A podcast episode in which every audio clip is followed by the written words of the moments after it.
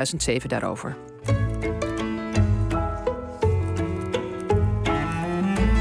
De column van Nelleke Noordervliet.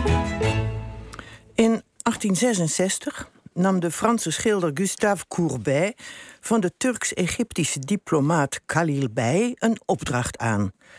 Courbet staat bekend om zijn vrij somber getoonzette schilderijen van het dagelijkse leven in de 19e eeuw en van fraaie portretten in donkere tinten. Het gigantische doek Begrafenis in Ornans bezorgt je als bezoeker van het Musée d'Orsay in Parijs een rilling. Je zal dat maar in je eetkamer hebben hangen. Het schilderij waartoe Khalil bij de opdracht gaf, is evenmin geschikt voor de eetkamer. Ook in de slaapkamer zou ik het niet willen hebben. Maar in het Turks-Egyptische slaapvertrek van de vrolijke diplomaat zal het wel degelijk een ereplaats hebben gekregen. Het is een intiem portret van zijn minnares. Sinds 1995 hangt het in het Musée d'Orsay. En al verzekert de preutse omschrijving ons dat het schilderij zeker de pornografie ontstijgt. Het is toch geschilderd vanuit een klassiek pornoperspectief. De camera staat zo'n beetje tussen de gespreide benen van een vrouw. Het ligt vol op het geslachtsdeel en legt genadeloos elk detail vast. Centraal staat de vulva, ternauwernood verscholen achter wat nu een onmodieuze bos schaamhaar is. Museumbezoekers kunnen zich verbazen over de onderwerpkeuze. De uitwerking is boven iedere kritiek verheven. Kleurgebruik, huidweergave, het is allemaal even perfect. Ergens bovenin het schilderij leunt het hoofd van de minnares in extase achterover. Haar efemere nachthemd heeft ze opgetrokken tot boven haar borsten of is door de minnaar omhoog geschoven.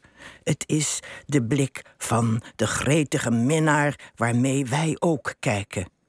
De titel, L'origine du monde, hier komen we allemaal vandaan, is een nauwelijks verhuld excuus, bijna ironie. Een van de laatste eigenaren voordat het schilderij als betaling van erfrecht aan het museum toeviel, was de psychoanalyticus Jacques Lacan. Wie weet heeft het bij hem in de spreekkamer gehangen, net boven de divan, waarop analysanten hun leven terugspoelden tot het onvermijdelijke confronterende moment van de moederschoot. Maar mijn associatie is toch ook de volgende en niet minder huiveringwekkend. Net buiten beeld zie ik dus de blinkende beugels waarover de minnares haar benen zal slaan, in die hulpeloze toestand die bijna elke vrouw kent en verafschuwt, gedwongen tot de overgave die is voorbehouden aan de geliefde en niet aan de gynaecoloog. En toch moet het. Degene die recht en klinisch in haar vulva kijkt, richt er een ijskoude eendebek op, als was het een pistool die zometeen genadeloos de vagina in zal glijden. Ja, Nelke, uh, bijna huiveringwekkend zoals je dit schetst.